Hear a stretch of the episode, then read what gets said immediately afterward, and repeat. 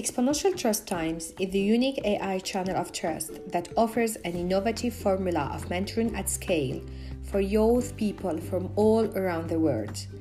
I'm Dr. Lobna Karoui, Executive AI Strategy Growth Advisor and Digital Transformer for Fortune 500 and CAC 40 for more than two decades and the President of AI Exponential Thinker.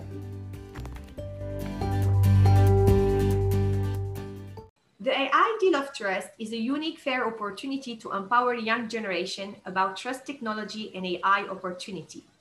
In the first chapter of this series, The AI Deal of Trust, we invite female leaders with exponential AI experience dedicated to one of the most crucial area of AI ethics, AI responsible and trust technology. Today, we fly from Seattle to California with our guest, Genevieve Smith, Associate Director of the Center for Equity, Gender, and Leadership at the University of California, Berkeley. Hi, Genevieve. Hello, nice to be here today. How are you? I'm doing great. I am staying cozy in my apartment while it's raining and a bit dreary outside, but nice to be working from home today. Welcome to the show, The AI Deal of Trust. I'm very happy to have you today with us. Um, during these discussions, and we name it the authentic discussion generally, we will dig in many topics around trust technology, AI ethics, diversity, risk and threats around exponential technology, and other topics. But before that, we are really curious to learn more about your academic background and your journey to end up in this incredible mission uh, in Berkeley.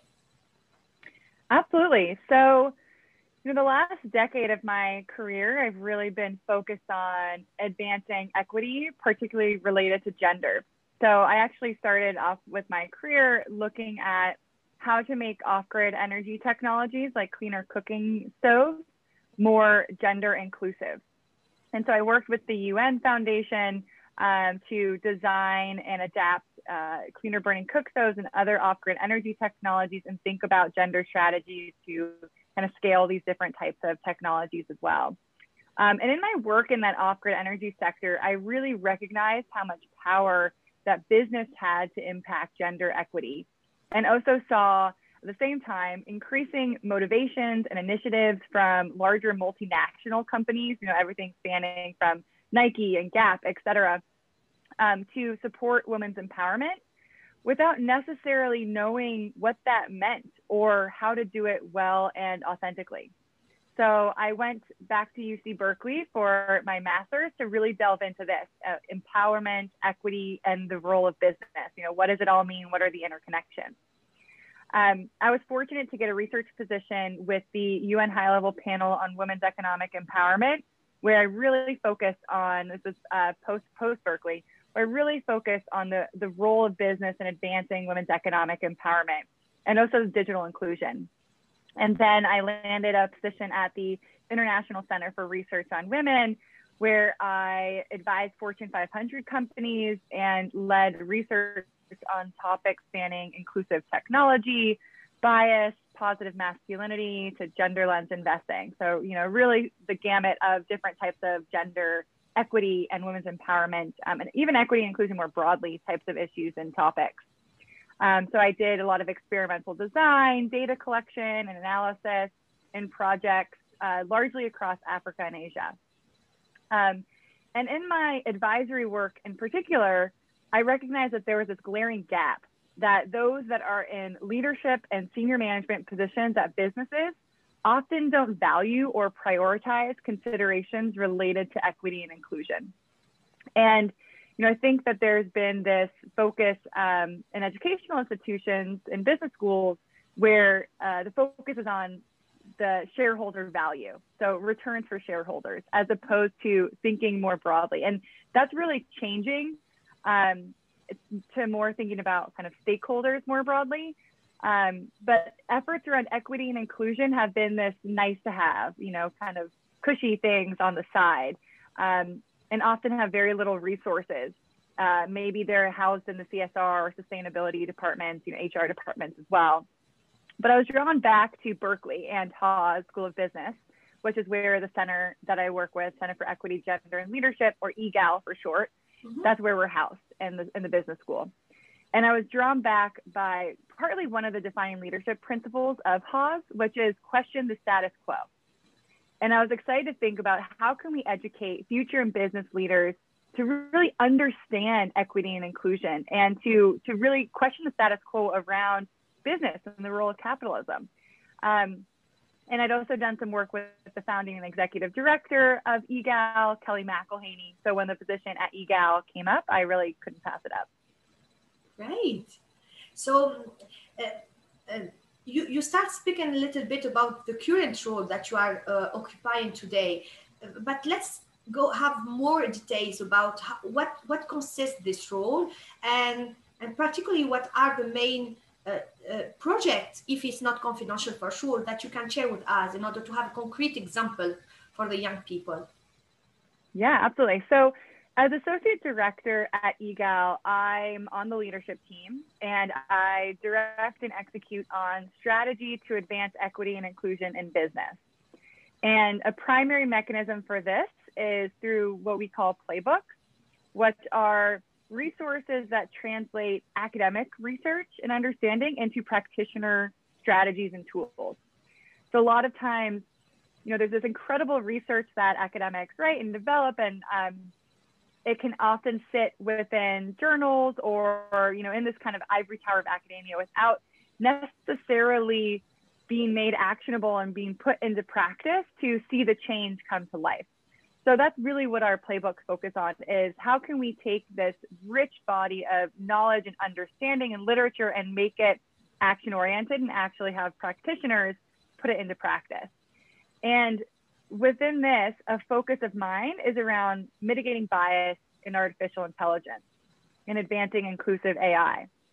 So we launched a playbook on this topic last summer and have done a series of different events bringing together industry leaders, academics, and MBA students on the topic of inclusive AI and how business school education must adapt. So how do we prepare business school students? Is, you know, thinking about equitable and inclusive AI isn't just something for engineers or data scientists.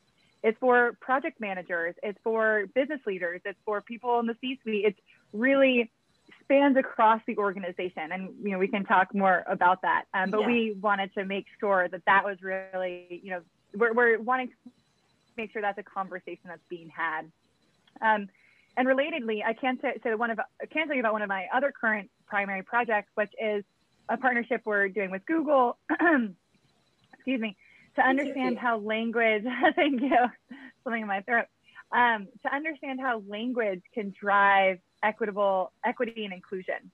So specifically, the research looks at what does how does it um, how does the language that we use matter? How does what we say matters? How can this advance um, racial bias and inequities?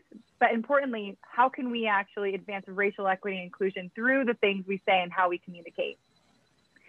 Um, so we're not just looking though at, at how humans communicate, we're also looking at how um, machines communicate in artificial intelligence. So what does AI, um, how does AI learn about human language and use human language and where could issues come into play there and what are opportunities? So we'll be developing a playbook on that topic as well um, with actionable tools on language for advancing racial equity and inclusion. And then just uh, quickly, I'll mention some other things that I do in my position. So I also develop um, strategies and provide support to advance uh, understandings around equity and inclusion on campus among future generations of business leaders here at Haas. So I write and publish case studies, which are a primary teaching tool uh, that is that's used in management education. And um, I'll be starting one soon on the topic of equitable and inclusive AI. And this is a way to really get that understanding into the classroom as well, right? Get people to talk about these issues within management education. Um, and most, the thing is that most existing published case studies that are used in business schools and case studies, so just to give you a sense of how valuable they are in management education programs, at Harvard, they estimate 80% of learning comes from case studies at the Harvard uh, management program, mm-hmm. so MBA program. So that's a massive amount of the learning that takes place. But most of these case studies are primarily about white male protagonists, and they neglect to address topics related to diversity, equity, and inclusion that are absolutely critical for new business leaders to be able to navigate. And the thing is, this lack of diversity in case studies, it perpetuates the status quo that traditional business leaders are both male and white. So we support professors to increase um, diverse, the diversity, equity, inclusion in cases. Um, you know, we write cases to fill some of the different gaps that exist. And we also just uh, two days ago on the January 26th, we launched a professor pledge, uh, which is mobilizing commitments from professors of business schools globally to advance case studies with diverse protagonists and cases on diversity, equity, inclusion topics. So those are just a, a smattering right. of some things that we're working on. And, and we have exclusive news as well about this last project that you launched two days ago. My question is, as you as, as I said every time in, in our uh, podcast and show, we have a lot of spontaneous questions. So one of the spontaneous questions that has come to my mind um, is um, how the students perceive uh, this uh, work and particularly this fight because it's not only a work but there's a fight in order to uh, uh achieve this equity right uh, in businesses but on not only in businesses but also in society right? What's their what their perception today? Yeah. Well i will say that you know haas is a very um, you know it's, it's a leading business school and it has the, the students are incredibly sharp incredibly um, proactive. Many of them really care about you know, issues in our society more broadly and are also really committed to making sure that our environment at Haas is equitable and inclusive as well. Um, I think there is generally a sense that um, that things need to change and that you know not among all students of uh, not speaking for all students necessarily, yeah, but a lot of what I'm hearing is that yeah, is that there's um, a recognition that the way that capitalism has been structured is not working for everyone, right? Um, and something is something needs to essentially, you know, be be fixed. Um, and also that there's a lot of issues within the workplace that haven't have been really sticky. I think when it comes to diversity, equity, and inclusion in the workplace um, as well, there is a bit of frustration around something called performative allyship. You know, people people perhaps putting on a front of being an ally, but not really doing the work to to address things like systemic racism um, and racism that can manifest in our workplace, but also in other aspects of, of the business and business model. Um, so there's definitely a sense of like, how can we think about what does it really take? You know, how can we move beyond talking about these things to actually address these issues?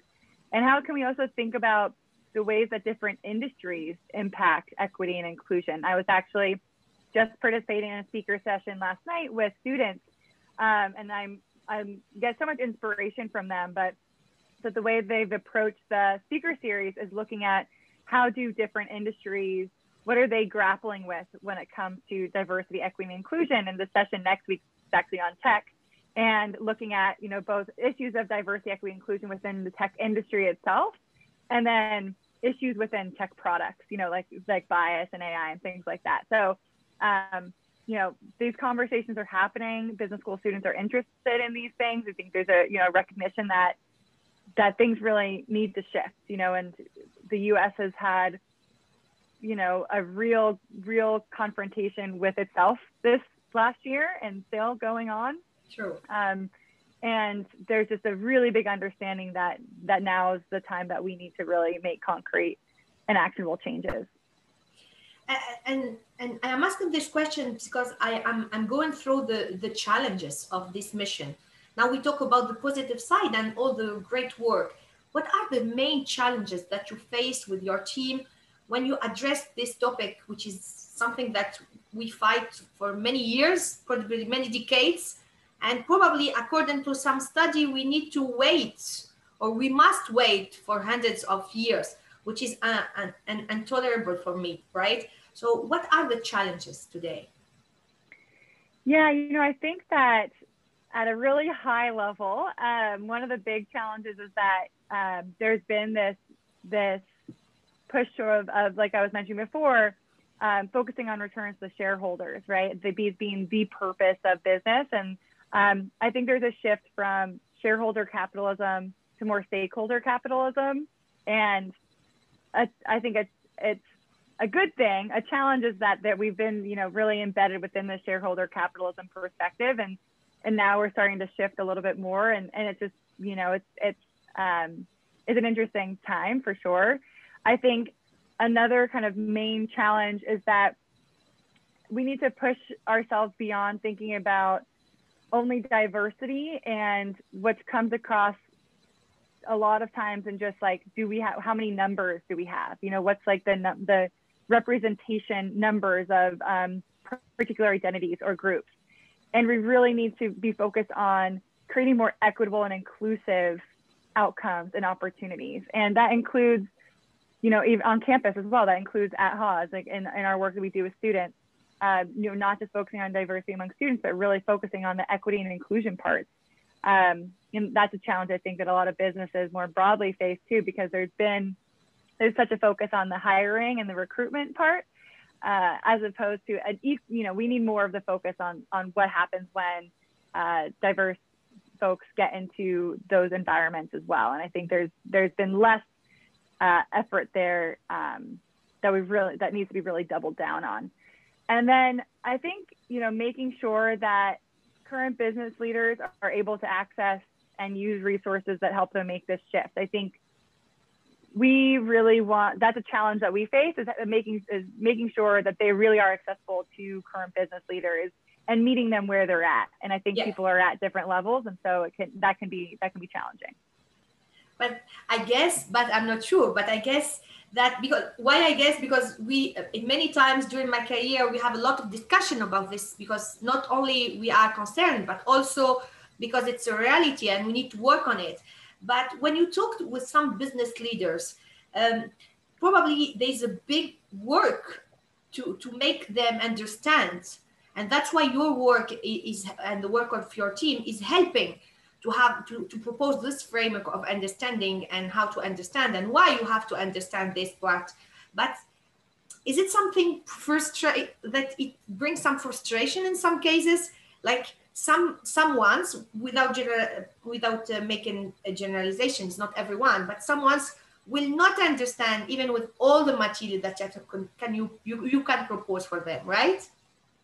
Right yeah, definitely. And I think that's that's definitely a challenge. And you know, business leaders they have a lot going on. There's a lot of different pieces happening, sure. and I think one of the big challenges is how do you convey something in a way that's really clear and concise, so they don't necessarily need the um, you know technical background for, Correct. but also in a way that um, does service to to the particular topic. Like, what is enough information to share with them to know about a topic like bias in AI without being too much um, that will inundate them and perhaps not allow them to, you know, even access those resources. And I think that's a kind of a constant give and pull, you know, is um, how to how to reach them uh, in a way that's really accessible uh, and easy to understand, right? True.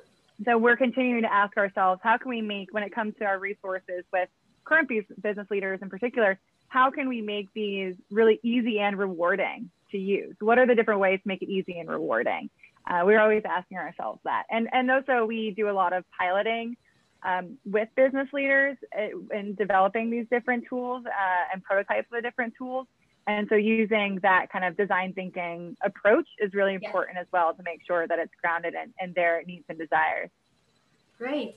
So let's move to the, another topic, which is name it trust technology and it's one of the main topics in this in this show. So from your great experience how can we build transparent and trust technology today?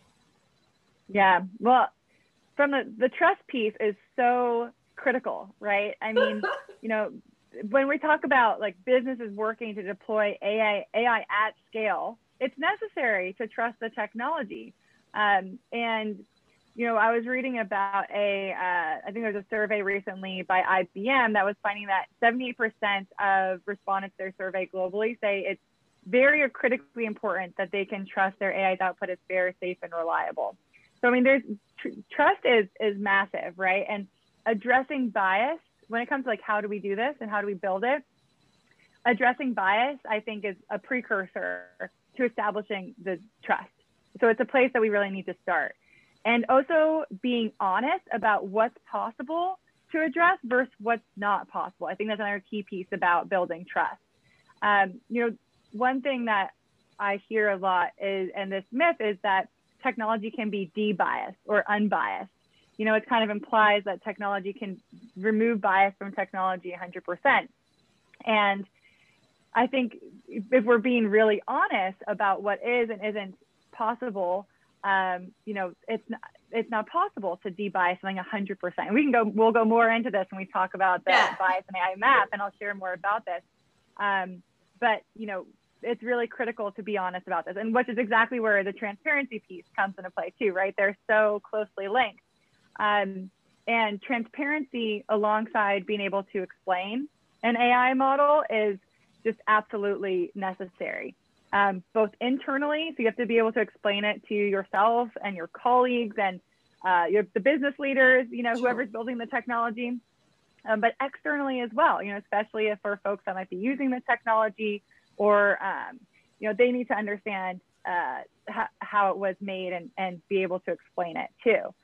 Um, so I think especially when something you know goes when algorithms are produced and perhaps an unattended, unattended consequence comes out or an undesirable one the inevitable question is you know how did this happen and the teams that are developing ai systems really should be able to explain why and how their ai system arrived at a particular decision and be able to reference information and training data and algorithms that that informed it um, I think one of the challenges is that a lot of times there are kind of there might be siloed teams that are working on an AI system yeah. and AI systems that use machine learning, which was the, our focus of our playbook. You know, they're often these kind of models that are considered black box, where it's difficult or even impossible for developers to know why the machine learning system made a particular decision um, or prediction. So it's really important when it comes to transparency to document what goes into that AI and ML system. So, you know, what's the data that was used? What are the proxies? What are the guiding frameworks for how decisions were made? And that can also help enhance communication between teams internally, um, and you know, including with non-technical staff as well. Uh, and then from an external perspective, like being transparent about the model is is not realistic or um, sensible in some cases. You know, there can be privacy or exploitation concerns, so you don't necessarily want to be totally transparent with the model um, externally. Um, and you know, that also can result in like bad actors that use the AI system or exploit it. Um, but that said, it's still important to have a certain level of transparency and being able to explain explainability for users uh, and those end targets whose lives are going to be impacted by these different systems. Um, so we really like things like data sheets for data sets, which can help track information on, on how the data set was created, what went into it, um, for example. And yeah, there's some other different tools as well to kind of increase the transparency piece, but that's just one of them. My point, as you said, it's very crucial to be um, to to uh, to prove the trust and transparent of uh, of a technology, and especially of an AI uh, implementation or product, for many reasons. You you explain many reasons within what your uh, your answer, but be, because technology is not only like it's not only a tool. It's a tool that will be used by people for many purpose. So it depends of the purpose. It depends of the target. It depends of the business. It depends of the user. It depends of a lot of stuff, and it depends of the science that you put on it, right? So and so people are right now, I think, are more focusing on the people who are building those products and i think it's it's not they are not the only responsible because they are executing some part for sure they are so valuable in the process right because they are bringing this intelligence and creating this machine that bring a value but at the end of the day it's for business right and the yeah. business they are the owner at the end they are the owner of the data they are the owner of the process and they are the owner of the product so mm-hmm. they need to understand and be aware about this part of trust technology. And why we talk about trust technology, because when we define the vision of AI exponential thinker, we talk about, we know that it's, there's AI ethics, AI responsible and trustworthy technology. And we said, okay, let's go by the short one. We talk about trust technology, frankly. Why? Because it's not about AI ethics only. It's about many other aspects around. That's why we put trust in front of technology because people are probably trusting some people, long, long, lot of people in the world are trusting technology without knowing what's behind the scene. And that's why we talk about, we are here to empower about trust technology, not about technology. Because there is technology, mm. but there is trust technology. And trust technology is, like you said, such such crucial topics to be sure. Yeah. And to be sure as well that there is not any bias, I'm not sure that it exists in the world. I spent yeah. two decades in this world of AI, so I know that you need to be, like you said, honest about if there is some bias, be sure about it and clarify the bias. Okay. Mm-hmm. Because it's mm-hmm. very important for the user or for the business or, you know, for the stakeholder, shareholder, whatever, to know about it. Otherwise, there's no sense. But it's really hard topic when we address it in the business. It's a really hard topic because every time we focus on the people who are building, but the point mm-hmm. is not on building only it's about all the other ones around and for sure the society so i like yeah. what you said about being honest and and the fact also that being 100% unbiased i i'm not sure that it exists for mm-hmm. one reason because we are human and there's exactly. no human who has no bias in his life sometimes we have a question right. probably we will we have it today with you at the end and we know when we ask the question, there is a bias. But every time I say there is a bias in this question, but I'm aware about it. So take it from yeah. it, right? So let's. Yeah, and I, yeah, yeah, just one quick thing I think on that. You know, I think that that's it's so true, and there is a sense too that, um, you know, people people trust in. I think generally people think that technology is objective and neutral right? We think that, oh, the technology gave us something that must be objective and neutral. And we increasingly are realizing that it's not, right? There's all these examples around how it's not. And I think that that's actually a really important piece of the trust technologies as well is recognizing that you know this this belief that technology is objective and neutral is is not true and we need to both acknowledge that ourselves and then to build trust in these technologies, we need to have honesty, like I was mentioning before, around the different kind of components around technology and, and what are the limitations, what what are the areas that, you know, how is this information informed this particular technology? Um, because the, the blind trust in technology is going away, right? And so now for this next stage of technology, that transparency I think will be absolutely critical because nobody's under the impression or many people are no longer under the impression that technology is this objective or neutral thing anymore. So to get that trust is, is going to take more transparency and honesty. Um, and ultimately for the business, I mean, you know, it is risky. It is a big risk to not have technology that is built to be able to be trusted and be responsible. Right. Um, you know, from a reputational standpoint, from uh, various types of, of um, standpoints, and we go into some of the business implications in our playbook as well. Um, but this is something that business leaders are going to care about, not just because it's the right thing to care about, but because this is a big deal for businesses. You're right. Uh, I'm, I'm so excited to uh, to go to the next topic about the playbook that you uh, you work on you work on and name it mitigating bias in artificial intelligence. It's it's a it's a, such amazing work. So you led the development of a playbook for business leaders who build um, and use AI to unlock value responsibly and equitably. Uh, the play, this playbook translates academic research into practitioner-oriented strategy. This is what we understood right now. So let's have an overview of this relevant material. So what you have to say about this material that we found that there is a very uh, genius way that you uh, propose it to, to, to help the people to understand and the business owner to understand. And my other question very quick. It, it's I know that it's for business owners, but what about the other ones? Is it for uh, AI engineers? Is it for students also? Yeah, absolutely. So the playbook, you know, as you mentioned, it helps business leaders and other folks in the business understand one, why bias exists in AI systems. Two, what are the impacts of that bias, both on individuals, on society, and on the business itself? And then three, what are challenges to address bias? So what are kind of the sticky issues? Uh, and then lastly, we outlined seven different plays that should be put in place to mitigate the bias. And those plays are in three different strategy, strategy buckets.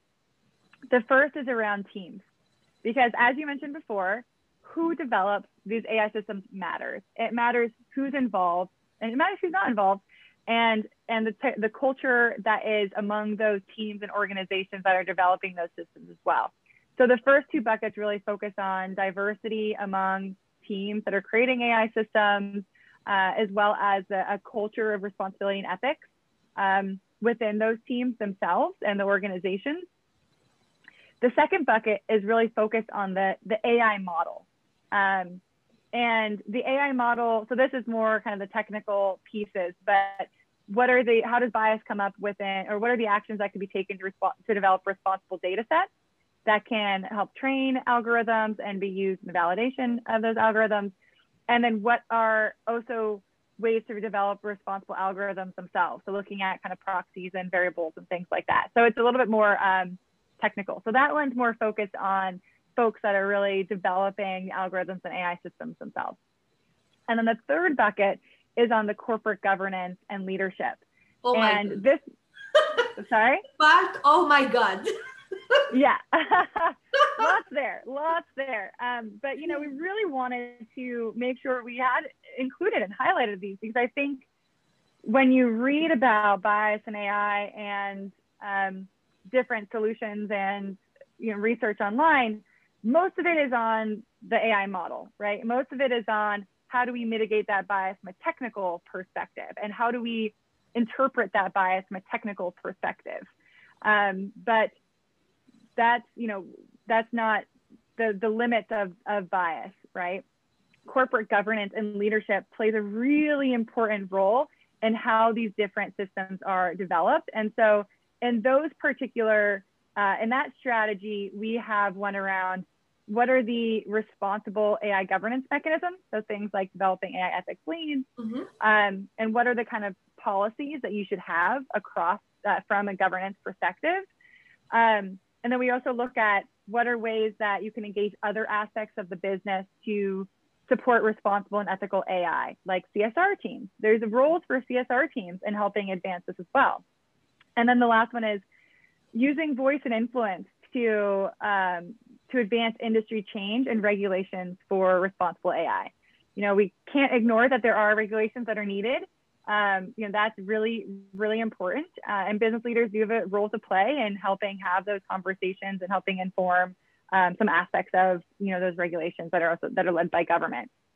Um, so it's really designed for business leaders, you know, spanning the C-suite, CEO, board members, ethics leaders, engineers, um, product managers so business leaders in like a in a larger perspective yeah. right? Not just like business leader in terms of like who is the person that owns this business or the ceo um, and then we have you know the particular plays in our playbook those vary based on the audience. So like i said the ai model that's going to be really technical. So that's more focused on you know folks involved in those technical pieces. Um, but the you know the uh, corporate governance ones those are very focused on the board on the c-suite on you know ethics leads and things like that. Um, so the playbook itself is for a wide variety of folks and the plays themselves in fact we put in the plays who who are the players involved in each of these plays. So each play out, out, outlines that. One of my uh, it, it's resonate too much. That's why i'm laughing at the same time. I'm i'm i'm saying i'm seeing my life my journey. That's why I'm laughing in some parts because there's a lot of, uh, you know, it nice. resonates. This is the right word. My, my point now, it's uh, what the between the three parts. What are the the one that it took more like effort? Let's say mm. effort uh, to mm. design today, not to convince. Convince. Yeah. To design.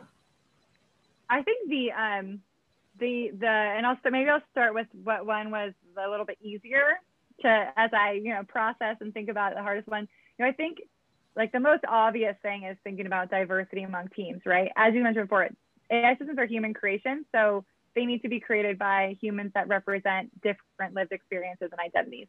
Okay. And we know we know a lot already about what it takes to create diversity, equity, inclusion among teams. Um, and so that one was a little bit, uh, it was a little easier in a lot of ways. Okay. I, I think the one that took probably more time, um, one of the challenges, and perhaps this also is a reason it took more time, is that there's so much research that's really coming that's coming out right now and pretty consistently around things like responsible data set development and responsible algorithm development. And so we would be writing these plays and then having to also, oh, oh, this new research paper just came out this week on this one, you know, or the, so it was, we were constantly having to add new yeah. research and literature as we were going, which made it a little bit challenging. Um, and I think that the, I would say the corporate governance and leadership stuff was actually not as challenging. Um, the play two around the kind of promoting a culture of ethics and responsibility related to AI, I think that one was kind of tricky. And the reason that I say that is because I don't think that it's being done well right now. Um, and it's really around this, this one is really around like, what does it take to, you know, a lot, and a lot of times companies are very focused on, you know, speed to market. You have to get the product out and, and that matters to the business, right? You want to be the first market. That's yeah. really important. Um, but that is fundamentally at odds with ethical considerations a lot of times, which require, well, let's slow down, let's think about this, let's reflect on, you know, why this might have happened. Um, those are at odds. And so you, you know, employees will might flag something that could be an ethical consideration and they could get dinged for that. You know, they could get by by essentially getting in the way of being that, you know, being first market, going, you know, being efficient. You know, there's just a fundamental tension there. And I think that's what made this play really hard is because we had to think about, um, and I think it's been, you know, kind of explored le- less of what does it create? How can we create a culture that really prioritizes that ethical consideration, that responsibility, and grapples with that um, where there's also the very real business constraints and business considerations.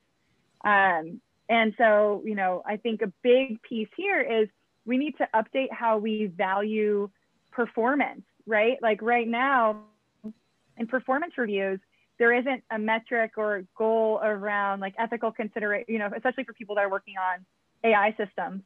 Um, what about inc- including something, a, a, performance metric around responsibility and ethics within developing AI systems and developing objective and key results, OKRs, and key performance indicators that actually map to mitigating bias and response, developing responsible and ethical AI.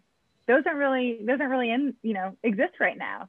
And I think that's, that's super important. Um, so that one, this play was was more challenging because we had to be really, we had to really think, um, how do we deal with this tension, this real tension that exists, and we didn't have a lot of, um, you know, examples to follow of people that are maybe doing all of these different things really well. So, what are what are the creative ways that we can actually tackle this? Uh, so I had a lot of fun with this play, but it was definitely um, definitely more challenging. Uh, I, am just thinking about all the discussion that you you had once you have to face those challenges and, and during the time of design of this part because it's it's quite uh, it's it's really um, it's it we need to think about the, the belief of the person I, I think the, we need to take the belief and to try to to show the people that it's very important to care about the AI ethics and especially the part of trust uh, around technology because if it's not hurting now, it will hurt someday, right? So don't push it away because it will come back. But once it comes yeah. back, it will hurt too much. That's why we are very careful about this in AI exponential thinking. And we put it even before AI opportunity. When we design mm-hmm. the vision, we say empower trust technology and then AI opportunity. And it was a choice mm-hmm. because if we talk about AI opportunity, we know that is almost everything it's AI opportunity today. But trust technology is something that it's hard to prove, to define, to design, and you know to to, to build and to, to to work on it. That's why we put it before because we we expect that the young people need to learn about it, especially they are living in a world of virtual that is with the yeah. that is amplified with exponential technology without knowing the risk or at least they yeah. know but they don't consider right the risk yeah that's why it's very important and i appreciate what you said about your work as well with the students in order to highlight all those aspects now one part yeah. of your of this playbook it was one part uh, unfortunately we cannot go on all the part it was an insightful ai map about ai bias so uh, it takes uh, big discussions with the editorial board team because we appreciate the details, which is amazing. So how are AI system biased today? Sure, and um, I'll try to keep this as concise and, and clear as possible for sure. Uh, and I think our map does a good job of kind of laying out the different pieces of the puzzle. To start out with though, how we define bias AI. So I think that's an important consideration the way that we define bias AI, and we, we often see others kind of skirting around it or defining something similarly, but doesn't always, it's not always clear how people are defining it. The way we define it is that bias AI are AI systems that result in inaccurate and or discriminatory predictions and outputs for certain subsets of the population of the population. So inaccurate or discriminatory predictions and outputs, basically. Um, and so how does this how does this happen? So at a very high level, and we've mentioned this a couple times now, AI systems are biased because they're human creations, right? They often mirror society, and we live in a society with bias and discrimination and systemic racism and sexism, etc. Um, and it matters who develops these AI systems and where they're developed as well. Because the perspectives and knowledge of the people who develop those AI systems will ultimately be integrated into them. And the values and priorities of managers and of business leaders also impact that organization and the products that are developed because it will in influence the people who are developing them. You have speed to market is the priority and that is the, you know, they come from like a Western perspective or something that those types of things will be integrated into how the AI system is being developed. So a lot of tech companies and labs that are developing these large scale AI systems tend to be mainly white and male. And even beyond the lack of demographic diversity, in many cases, AI systems aren't designed with relative domain experts or informed by end users. So they're really being designed by a very subset, small subset of the population with particular lived experience and, and identities. Um, and that informs how they're created and what goes into their creation process and the biases that they might have can come out. So more specifically, how does that happen? So bias can be present in the generation, collection, and labeling of data that the algorithm then learns from. So, you know, when algorithms, they learn from they learn from data, right? So machine machine learn machine learning system takes and learns from massive amounts of data. But if those data have bias represented in them, it will learn to be, it will learn those same biases. Sure. But it's not just about the data. So it also matters how the algorithms are designed and operated as well. Um, so, a, so I'll go into these just in a, a, little bit and share some examples, maybe to help bring them to yeah. life. Um, so with data in particular, so we think we think of data as being this very objective thing, right? Data almost equals fact or truth, but that's that's a myth. Um, data incorporates a lot of social inequities and cultural prejudices. A lot of data is generated just by our day-to-day activities and collected through different types of platforms, technologies, et cetera.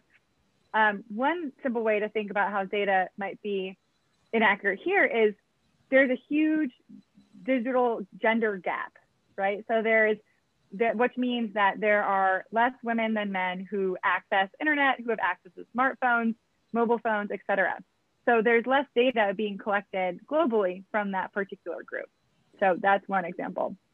Um, and there's other data gaps as well. Um, for example, in the US with COVID-19, um, we, there was um, a lot of undocumented immigrants who were not getting tested because they were fear for fear of deportation. Oh. So there was just missing data gaps on certain groups and in certain communities that was painting an inaccurate picture of that reality, right? So that that was not necessarily accurate. And then also humans humans are influence data as well. Humans decide what's collected, what goes into data sets, et cetera. And I think a really good way to, to recognize this is thinking about healthcare. There's so many examples in healthcare. You know, men's bodies have always been the standard for medical testing, and women are missing from medical trials.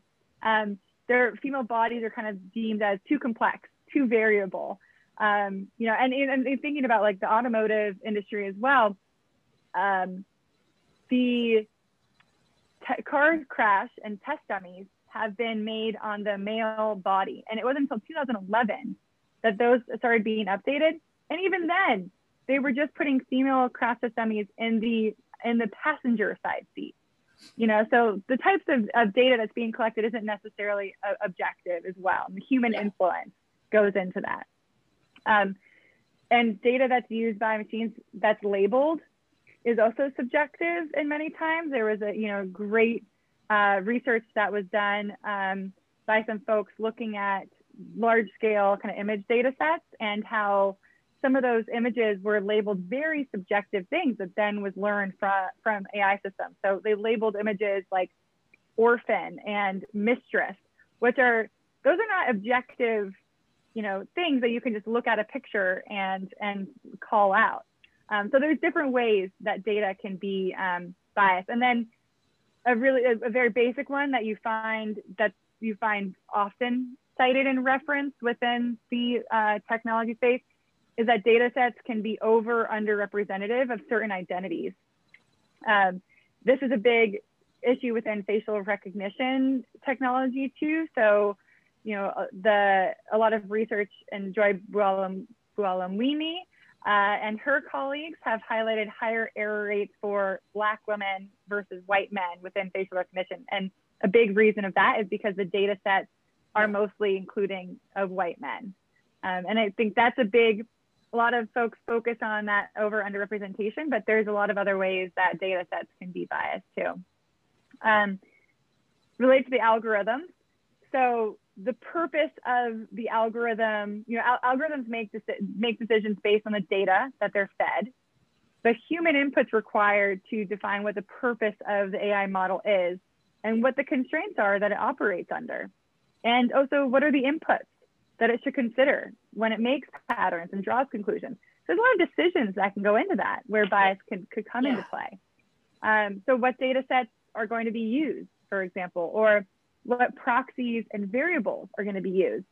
One example that I think is really telling here is that there was this online tech platform, a hiring platform that is called Gild, what enables employers to use social data in addition to other resources like resumes, um, but to rank candidates based on their social capital. And social data was a proxy that refers to how integral a programmer is to the digital community. And it draws from time they spent sharing and developing code on platforms like GitHub. But this selection ignores key societal context, which is that there's higher expectations around unpaid care, which puts more time burdens on women, so they have less time to chat online. It also ignores how women might assume male identities because there's a lot of sexist tones on platforms like GitHub or gender specific safety concerns like targeted harassment and trolling and other forms of bias. Um, so the way that that algorithm, you know, was developed and the types of data sets that it used um, you could see how you know that that could result in, in bias in terms of who it deemed as being the best hire for a for a particular position or who had the best you know, social capital. Um, even choosing to value social capital based on time spent online, you know, that that sort of um, decision that went into that that algorithm is is an important consideration too, right? That you know, I doubt there were very many women developers who were working on that. And unfortunately, and unfortunately, I'm I'm just directing in a live. And unfortunately, for, from this example, it doesn't mean that you are hiring the best candidate. It doesn't mean that you are spending exactly. hours and hours on, you know, uh, those platforms and and develop, pretending developing algorithms that it's true uh, you know, uh, like it's really superficial uh, analy- analysis of the case because there is not. Uh, and again, I, I, think hearing process is something that uh, there's a lot of bias in it, and it's, yeah. it's much more about pretension than reality. And mm-hmm. unfortunately, we reproduce the same thing because we are focusing on pretension and not on reality. That's why we are not taking the best talent and we are reproducing the same. And it's very hard when you it comes to AI ethics because the people who are coming just to do their task are completely different from the people who are coming to b- believe on the progress and build the progress of the company. And this is very important because the second one will focus on what makes sense for the user, for the stakeholder, whatever. But the first one will just focus on performing, on just developing the product and there's a big mm-hmm. difference between both of them there's a lot of aspects yeah. because we we work on some project where we need to focus on diversity to be sure mm. that the products will be let's say fair enough not 100% but at least we care about the, those aspects right? So we we have a checklist and we need to work on it right? So in some cases when you have only male uh, who are uh, working on the part of pres- like this defining the algorithms for them there is no problem of diversity and there is no problem of equity. Everything is yeah. fine. Yeah. Right, right. and you guys say okay but the product is especially for women for helping them so how we need women who are working to give their perspective to raise their voices to, to highlight the part that probably we miss in the data or whatever right? Uh, and we try to to to bring something that makes sense.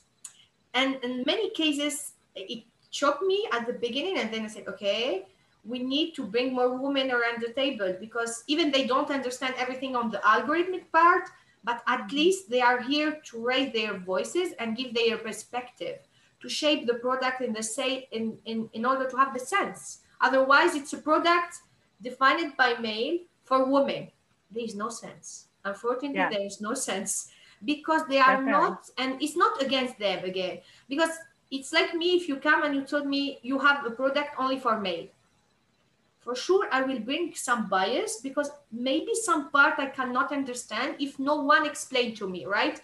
But if people will explain to me i will understand right? But this is part of explaining. It's more about being exponential having this exponential mindset about thinking about other things and not thinking only about what we demand and what we have to do. And we need those okay. those people and you highlight many aspects about bias.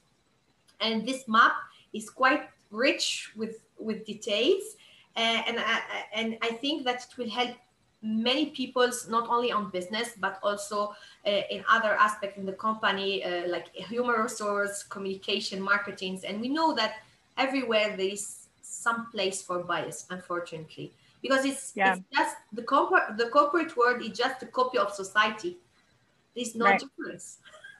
Yeah, right, right. Purpose of business, but it's a society. People are here to work, right?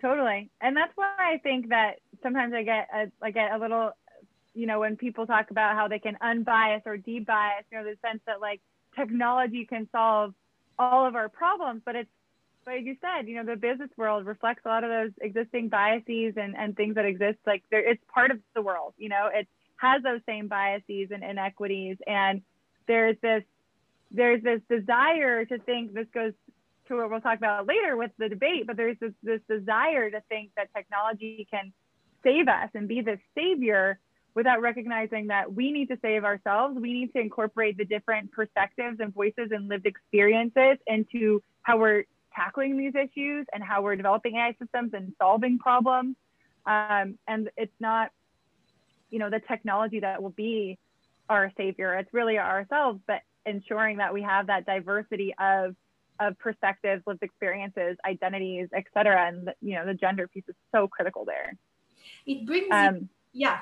Yeah. Yeah. Well, I was I was gonna say, yeah. sorry, before going to the next question, I, there's one third piece around the way that bias can come into play.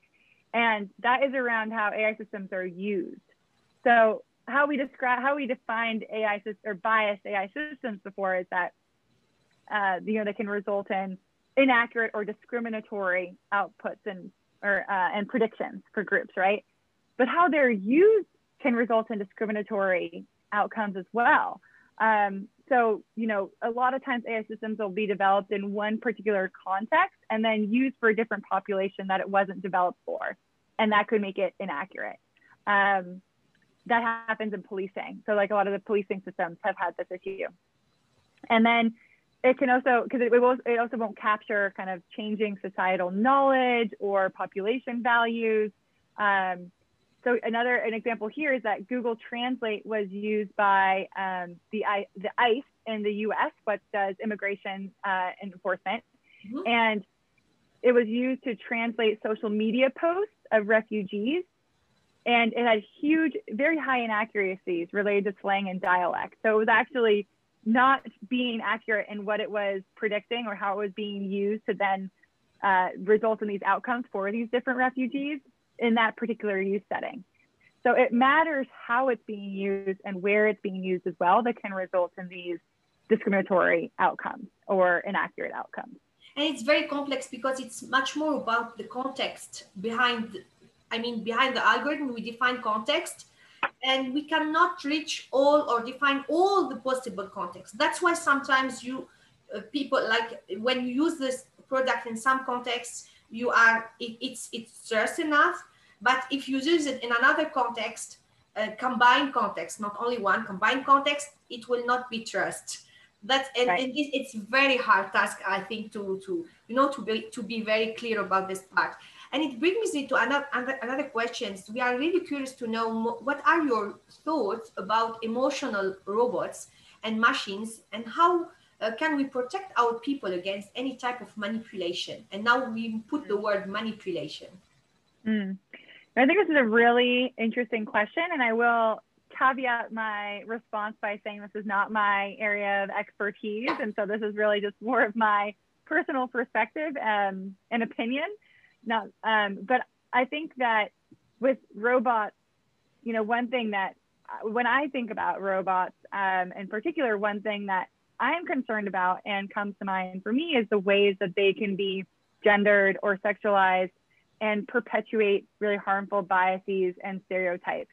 Um, and you know, we didn't delve into this particular aspect in the playbook, but uh, and the UNESCO has done a great report that delves more into this in particular. But you know, using like female voices within robots to convey certain types of emotions or to respond in certain ways, that really perpetuates certain gendered norms and biases and expectations. And and can be very harmful. Um, you know, uh, uh, those robots have been, you know, they often are kind of feminized. So as these more um, feminine, like we'll take care of you, but we're, uh, you know, more demure or like the, the personality that's kind of built into them sometimes is, is really problematic. And so I think, you know, just from that perspective, that's a really important piece, piece to think about. And how can we make these, you know, take out this, these sort of gendered aspects. I think that's a big part of protection as well, um, and making sure we don't perpetuate these really harmful biases and stereotypes. AI, we, we want to go more in the in uh, and come back to this. Unfortunately, 2020, the time of pandemic. So in, in one of the article uh, in the Stanford Social Innovation Review, you, you, you co-write an article uh, about the problem with COVID-19 artificial intelligence solutions and how to fix them. So let's dig uh, deeply in some topics. The first one is 2020 uh, was a hard time, as I said, of pandemic uh, for all the world and AI in many cases was such a great solution. But as you mentioned it in the article, it was not the case all the time. So what do you mean by that? Sure. So, you know, as we've talked about, AI systems are rife with biases, and AI systems that are responding to COVID are not immune from those biases. So, when it comes to the data, there, um, especially early on, and when we wrote this article in particular, you know, there was a lack of data that was disaggregated by different populations. So, lack of sex disaggregated, disaggregated data, uh, race and ethnic disaggregated data, um, and some data wasn't even being captured. I think I mentioned before, undocumented immigrants, uh, transgender individual data was also not being captured correctly or, or not being captured at all in, in many contexts. Um, and when it comes to, so if you're, you know, if you're not collecting data that is representative, is inclusive, uh, you know, you already have an opportunity for bias to come into play there. And now when it comes to the particular types of AI systems that have been developed or that are being developed, we're seeing AI systems being developed for medical response. So, you know, clearly we need all the help we can get right now. And, you know, in Los Angeles, there's a hospital that earlier this week was at 320% capacity. I mean, you know, it, it's, it's bad, right? It's, it's a very scary time. Um, and doctors and medical professionals need all the help they can get in, in, in dealing with this. Um, so we're seeing some AI systems that come up that and kind of inform that medical response.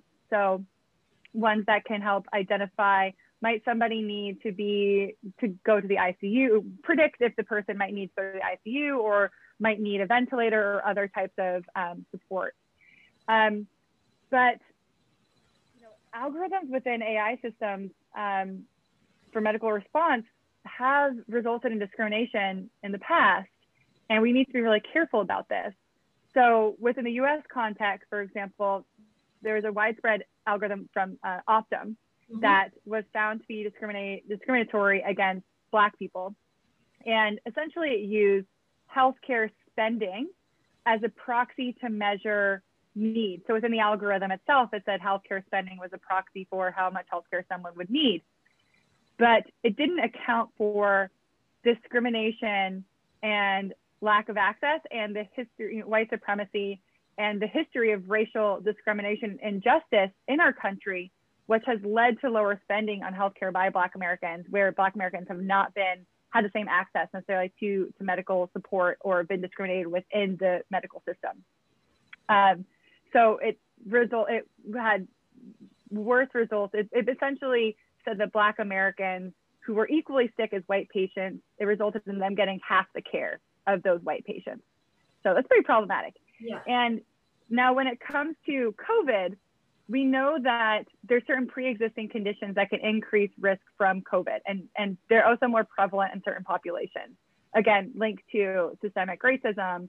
Um, so, for example, Black Americans suffer more from diabetes and asthma than white Americans, and that has the, you know the history of structural racism in our country. I don't need to go into depth, but that's what it's tied into, um, and it leads to disparities in health outcomes.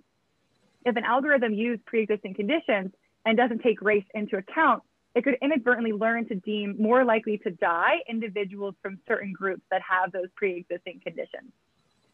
And so if somebody's making a decision around, I only have a few resources, you know, a couple ventilators left or ICU beds, who there could it could come up in a point around, and this you know happened in Italy before around who's going to be most likely to survive and who should get these resources. So there is a very I'm very nervous about those types of AI systems that could be used and deployed. Um, you know, it comes down to like how the tool might inform action in those particular settings. So again, how it's used really matters. Um, and you know, don't get me wrong, these tools can clearly be incredibly helpful to determine how to allocate these life-saving resources to those that need them and even prepare hospitals. But in cases where people are de deciding, you know, who gets these the last few precious life-saving resources, how do we determine, you know, who might be most likely to survive? That that really makes me nervous. Um, and you know, I think that's something that that we that we need to to be aware of. So that's kind of something that we talked about. But beyond this, you know, AI systems for tracking and social control using facial recognition can also be problematic.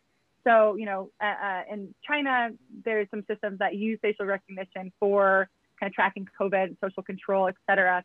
Um, but these could extend beyond the life of the pandemic and contribute to over surveillance and over policing of certain communities, particularly marginalized communities that already have a history of being over surveilled and over policed. Um, and you know that's something like Uyghur Muslims in China, for example, that's something that's a real concern in, in that area. Um, and yeah, so I think that those are some important considerations to lie out. We go more in depth into the article as well, but um, and there's there's solutions. You know, I think everybody has a role to play. In the article, we talked about different solutions that both nonprofit and business leaders can do. You know, part of it is asking the questions and thinking through the different ways that bias can come into play. You know, nonprofits can help by filling some of these data gaps that exist. We've seen some really great examples here in the Bay Area around um, nonprofits that worked with uh, to help test and provide support and medical resources to um, communities that had more undocumented immigrants, for example. So, you know, there's a lot of, there are different solutions here um, that come from both nonprofit and business leader perspectives. I, want to just uh, interact um, about the example that you gave, and it's very relevant about health and the risk that can exist. Unfortunately, in some cases, like you said about diabetes, whatever, uh, in, the, in this case, but my point is when you work, when we work on AI, uh, generally, if we focus only on data, we are not uh, in the right spot. The idea is to focus on data as a material, but the main point is to focus on expertise, the people who are today handling this uh, functional area and knowing how to do it.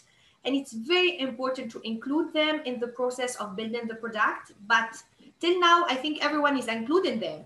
But my point is not to include them. The point is to uh, to try to think to, to have them really committed to mm-hmm. transfer mm-hmm. part of knowledge or at least to be really convinced that this result is very important to me to help me do this work if they are not really convinced they will miss a lot of details voluntary or involuntary. And i saw a lot of example in my career. And sometimes it's completely involuntary right? Because you know it's it's a, a, big functional area and a lot of expertise. So some people don't focus. So that's why it's very mm. important to be curious but being convinced that the result mm. is very important to us i mean to them. Why? But because if they are they will care about those details that you mentioned. And they will say yeah. okay but in this case for instance for those people generally uh, we, we we care about this detail and we care about this but maybe you didn't focus on in the data but the data uh, you know it mm-hmm. represents mm-hmm. something so let's go mm-hmm. in another data set and and focus on it in order to do this but if they are not really convinced for any mm-hmm. reason maybe they are you know it's busy work and everything or they are involved at just x x person in their time right and they have to do their work as well like everyone so for sure, those details, we miss those details. And those details are very important. That's why when I work in AI and especially for new product that we don't know the business area or the, you know, the functional area, I like going and seeing and staying with the people. It's very important without being intrusive to care about their expertise. It's very important because those people are, have a lot of assets but it's very hard to you know it's like your expertise of 30 years and i'm asking you to give me some details. It's very hard for them as well you know to focus on some part. So that's why it's very important to combine many methods in order to be the more careful about those details that you mentioned. A lot of example that it's unfortunately can be biased or can have a risk or you know can bring a threat or whatever so it's very important. Unfortunately, the people who are working on AI uh, only to produce the results, maybe some of them are not caring about all the process. And it mm-hmm. unfortunately mm-hmm. is so, um, it's, it's demand as resource, right?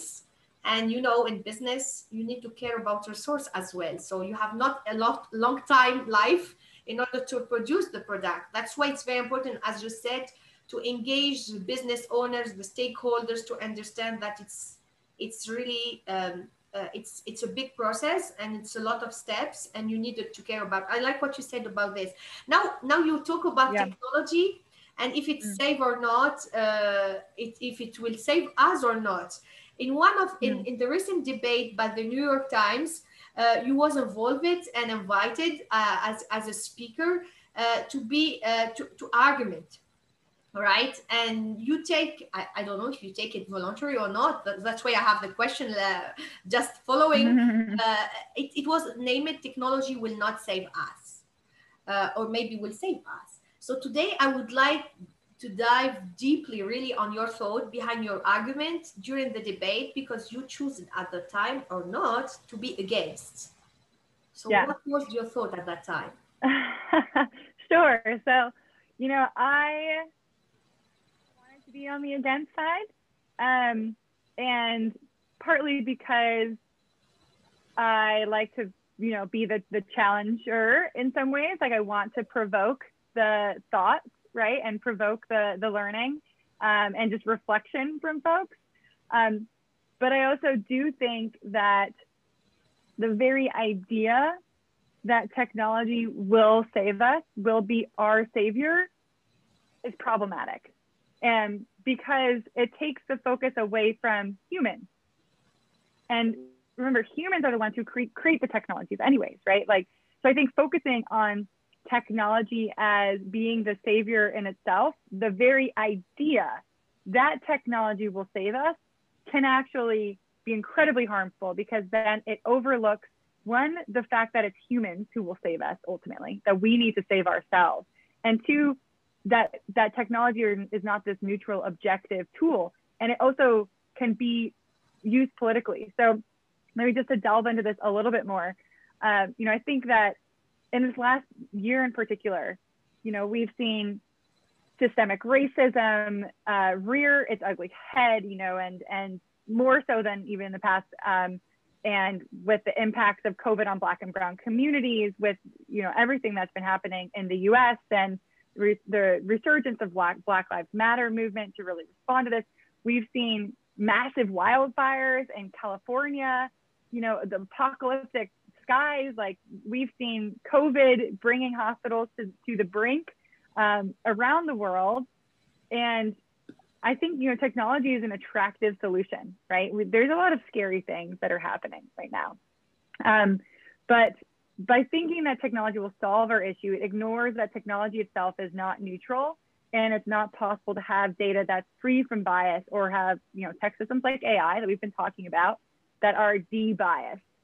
And also, I think this is something that I wasn't wanted to make the, a point clearly during the debate too, is that, you know, we've had the technology to combat the climate crisis for decades but the climate crisis is worsening every year. And this is linked to the fact the political will isn't there. So again, it's not that the technology won't save us. We've had technology that can help us and combat these issues. We just haven't been using it effectively, right? So there's also a political will aspect. Um, and I think, you know, there's a focus on expanding access to mobile phones, internet, et cetera, which is super important.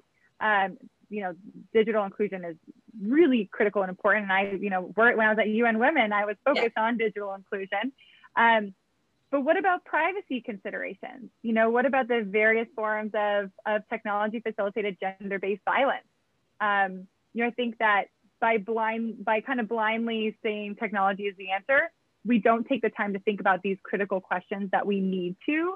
Um, and we're seeing how, you know, social media rates have been going up, and alongside that have been suicide rates for teenage girls, right? So, I mean, this is these are really important questions and really important considerations. Um, and then, of course, can't ignore the impact of social media on what's been happening in the U.S. with our democracy and the riots at the Capitol, um, and the, the role of social media in, in contributing to that. Um, so you know i think my my main points really are that it matters how technology is being you know technology is a tool. It can be used for good it can be used for bad. Sure. and it's something that is created by humans and it also matters that you know it's it's controlled by political will as well right? Which is humans. Again humans. It comes back to humans. And so I think really what will save the world is humanity coming together. And you know what you were mentioning before is around centering the voices of women and girls and those that are also, are also marginalized. Um, you know, not just not just women and girls, but women and girls have been historically excluded from tech. Um, and really radically rethink how we're designing, distributing, and managing ICTs and, and AI systems and other tech. Um, you know, and I, I loved your point around how do we bring in this kind of like different perspectives as well and and within into technology or into technology expertise and domains, but then also working with community members to inform um, their thoughts and, and, experiences too. And then we need investment in non-technology solutions. Um, you know, tech, so those those are kind of the main points I was making. You know, I think that technology is undoubtedly super important and really critical. Um, but at the end of the day, it's a tool created by us that we determine how it's used, and we are responsible for saving ourselves. And it's very important. I um, uh, I want to highlight again what you said that it's very important to care about that technology. It's a tool, and every time I say it's a powerful tool, right? It's really a powerful tool that can amplify the good side on us or the bad side on us. Now the question totally. is, where is the part that we want to amplify? And unfortunately, the social media, at least the social media, because we, we have a lot of example and the people are, are seeing the things, right? The social media are tracing the bad side of human and not the right side, which is the bright side that we have all, right? So the question is, if we continue in this process, we will have, unfortunately, a really bad society. But if we use this powerful exponential technology to highlight and show the bright side and amplify it, for sure we can end up in a very beautiful society, right? With technology yeah, that helps us do many beautiful things and we we have more time for relationships, right? For for yeah. helping each other and really the idea. That's why for me, I am I'm more the ones who are thinking that technology can help us to save ourselves, but it's our choice. It's our choice totally. to, to highlight and amplify, amplify by those technology the bright side that we have inside of us. But the, yeah. again, it's a choice of civilization. And I think we discussed this with Kay uh, Firth Butterfield in one of our episodes that the, per- the problem is more about civilization. It's not mm. about technology. When we mm. are in, in country where there is a great civilization, and I think there is not that much number of country like this, the technology will amplify the bright part, right? And they will help them. And we saw a lot of example in this pandemic. With other places, they need to make other choices, I think and use this technology in the right side. And I, and and now we I will stop because we have questions from the audience. And so we have an, a part named Share the Stage and Open the Debate. It's something very, very innovative in our podcast. So we open the debate and we invite audience ask you questions. The first question is coming from Natalia. Natalia. She has uh, 38 years from Portugal. I'm Natalia from Portugal, mechanical engineer in a factory. I'm wondering about the future of work and whether my kids will have a decent job since almost everything will be done by machines and maybe intelligent machines. From your perspective, are you preparing uh, are we preparing ourselves and our young kids to a future of prosperity? Hmm.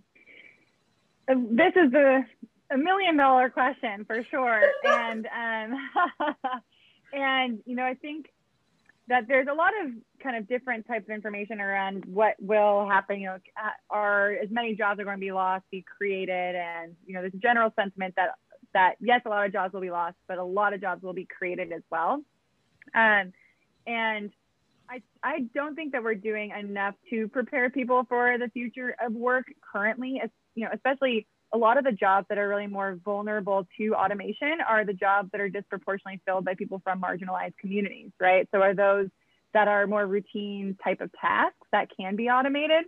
And so, and the jobs that are going to be created are going to require higher skills and education. So how are we preparing people that have, you know, traditionally had these more routine, less lower education level uh, type of jobs to enter into jobs that require higher skills and education and really enable greater opportunities for everyone to access those jobs. I think the second piece that's relevant to everyone is fostering more of a growth mindset, you know, especially for kids, like jobs will be changing, careers will change, um, but having a growth mindset and perhaps more building into more education systems, even into like traditional education system, elementary school, et cetera, more understanding around how to build this growth mindset. I think that will be a really important piece to prepare our kids as well. Great. This, uh, the second question is coming uh, from Elias. Uh, he has 16 years old from Boston. And he asked, the AI market is evaluated by more than 10 trillion of dollars for 2030. I'm a student and expect to study law. From my study, my future job will be automated in some way, and I'm thinking if I should candidate for tech study or not. Frankly, it's not my dream.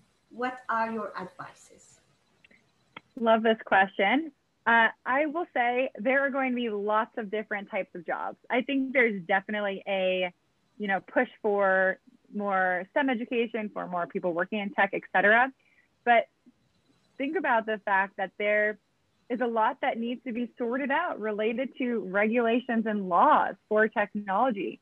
Um, that is a huge area of growth. You know, how do we, what are the, the laws that need to go into place? How should they be regulated? You know, what are lawyers that can help deal with those kinds of issues? Um, and the other thing is you don't need to be a tech expert to be prepared for the future. I think a big piece that we talk about in our playbook and that we're seeing more and more in companies is recognizing that they need expertise in area like social sciences and philosophy and governance, et cetera, especially on these different tools that are being developed or, and doctors, you know, these different tools that are being developed for different areas of our society need those different perspectives and expertise. We don't want a society where everyone only studies STEM. That would be a dull and problematic society. So I think I think if if you don't want to go into tech studies, then you don't need to go into tech studies. And there are different ways that you can that you can think about your career, and and it overlaps with tech if you so choose. Now the common qu- questions. Uh, we come back to the topics of of this uh, uh, discussions, and it will be very quick one because we are curious to learn more about your vision about the sustainable future and also your advices as a mentor. So, how looks the future of work from your perspective? Mm. Um, the future of work, from my perspective, you know, I think that we're already seeing really big shifts with the future of work right now. It's already happening. You know, COVID has brought that about more rapidly. We're working from home. Uh, you know, we're interacting more on these digital kind of interfaces. Um, I think from a social perspective as well, we need to really think about, um, such from a gender perspective, how do we support kind of caretaking as well? You know, that now that we are more working from home, we're already seeing massive implications in terms of women in particular having to leave their jobs because of caretaking needs. Um, so future of work wise, the more that we're working remotely and digitally, we need to think about these other aspects like caretaking as well. Um, other pieces around the future of work, I mean, I think that the um, you know, automation is coming and COVID is accelerating aspects of automation. And so, you know, that's another piece to consider. I think there's a lot that needs to be sorted out around kind of regulations and support for workers that whose jobs might become automated. Um, for the most part, a lot of our jobs will just have little pieces, or you know, many of our jobs will just have little pieces be automated. Um, so you know, there's a lot of different considerations to it. But when when I think about the future of work, I'm definitely concerned around certain types of jobs that will be automated that are for more marginalized communities and how to make sure that they have access to resources, social protections, educational opportunities, et cetera, to be able to access the newer jobs that will be created. And now the second question, how looks the future of education? Mm. Yeah, I mean, I think that is a, a really good question and one that we that I've been asking a lot, being at Haas and being at a business school. Um, I think that and I am a president of a board of an organization called Visionaria Network, which does a lot of work with youth, uh, particularly in, in Latin America and Peru in particular. Um, and we do a lot of work with educational institutions around growth mindset and design thinking and things like that, which has gotten a lot of pickup among um, the Peruvian um, education system. And I think that there's a lot that that can be done at the, you know, throughout around the growth mindset piece that I mentioned before. I think within education, like at a university level, we need greater emphasis uh, and understanding around ethics and responsibility and things like trust that aren't just right now, they're very much so like a separate course, you know, something that's kind of on the side but it really needs to be integrated, especially into um, disciplines like data science and engineering. Uh, you know, core courses that talk about AI and talk about data should have these things built in. And within business schools as well, data and data analytics course and other courses around AI should have these kinds of considerations built in, which is exactly why we're starting to develop um, case studies that can be integrated into these courses that can start to touch on some of these topics. Great. So it's very easy to, to make the transition to the second topic, which is takeaway as a mentor. Um, I, I will skip the first one because it's more general one. It took it talk more about flexibility, adaptability, and you you give us a lot of advices, and you talk about growth mindset and design thinking, which is very important as skills as well in order to to to be in the right spot for the for the coming decades. Uh, now I want to focus on women since it's something that you work uh, um, you work on it for, for, for a decade at least. So how can we encourage more women and girls working in the space of technology?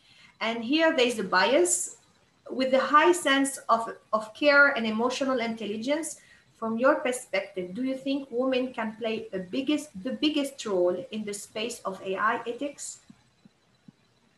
I think women can play big roles everywhere for sure. And I and I will say that um, I think when it comes to how we encourage more women and girls working in the space of technology, there are issues that are linked to uh, how when girls and boys are young, like what types of things girls are told to be good at and are encouraged to go into. And there's some gendered, you know, perceptions around pushing girls into arts um, you know, in sciences versus pushing boys more into, you know, things like technology.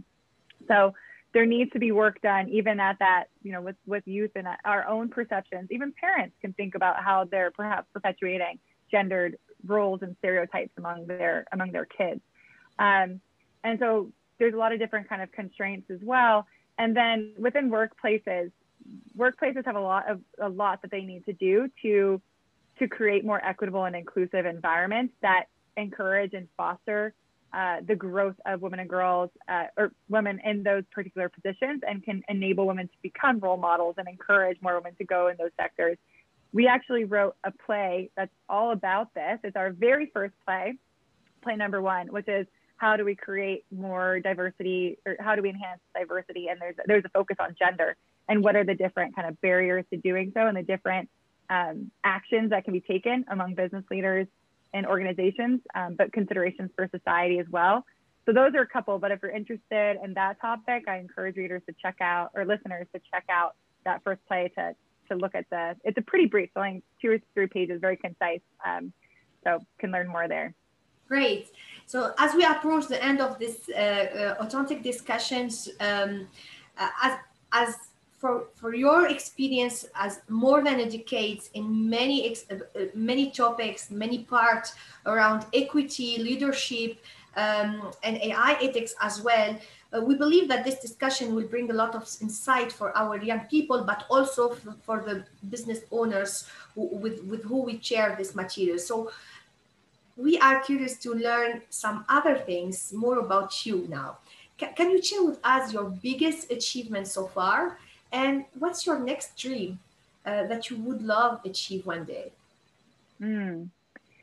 Yeah, that's a really good good question. My biggest achievement so far, um, you know, one I I've always been really uh, proud of is you know launching that that nonprofit with my co with my, my co-founders in uh, Peru that really focuses on on youth, especially girls, as being innovators in their communities and really working with those communities and working with my partners, um, improving partners there is something that I feel so proud and accomplished for, you know, really getting that, seeing those impacts and seeing what that means really means a lot. Um, my work with UN Women was really inspiring as well. We developed a uh, report around um, women's economic empowerment, and that was uh, there was a day where my picture, along with other folks on the high level panel for women's economic empowerment, was in Times Square in New York, and oh my, my friend sent me a yeah, my friend sent me a photo of that, and I was just like, oh my goodness, I can't believe it. and I think I was standing, you know, there's like the president of Costa Rica was in the picture. It was just like a mind blowing, very surreal kind of moment, you know. Um, and I think in terms of the next dream, I mean, I am so fascinated by the topic of artificial intelligence and thinking about gender equity and, and uh, gender bias as well in these technologies. And kind of what you were saying before, how do we truly develop AI systems that center the voices and needs of women and girls? Um, and so I really want to, my next dream is to dig deeper into this, dig deeper into creating ML machine learning systems that authentically and truly integrate their voices. So that's where I would like to go, building out more of that, those technical skills as well. Um, so that's some things. But, you know, I think, you know, kind of going back to how do we encourage more women girls working in the space of technologies, I think, you know, for, for girls that are listening to this podcast is recognizing that, you know, there are so many opportunities here for you. Uh, and technology is a space for everyone. And not only is it a space for everyone, but we need more women and girls working in this space um, and the types of impacts it can have in our society uh, and for ourselves is really inspiring. And I hope that, you know, folks might consider that. But ultimately, it's about following your dreams and, and own inspirations too. And, um, you know, whatever that might be, tech or otherwise. Thank you very much, Genevieve, to be with us. Uh, it was a great pleasure to me to listen to you in these great discussions. Um, I, I would love to have these pictures from Times Square. If you can share it with us, we would be so uh, happy to share it as well.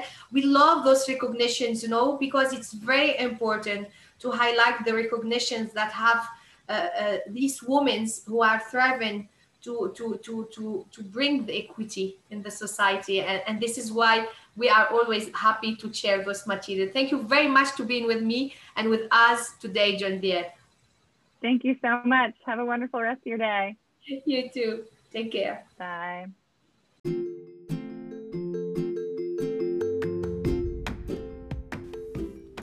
With more than 50,000 young people empowered in time of pandemic and uncertainty, we are grateful to our remarkable guests with exponential experiences and from great organizations such as Amazon, World Economic Forum, Harvard, Google, Berkeley, and more. Thank you to our great audience and keep tuned for this new episode in the unique AI channel of trust by AI Exponential Thinker.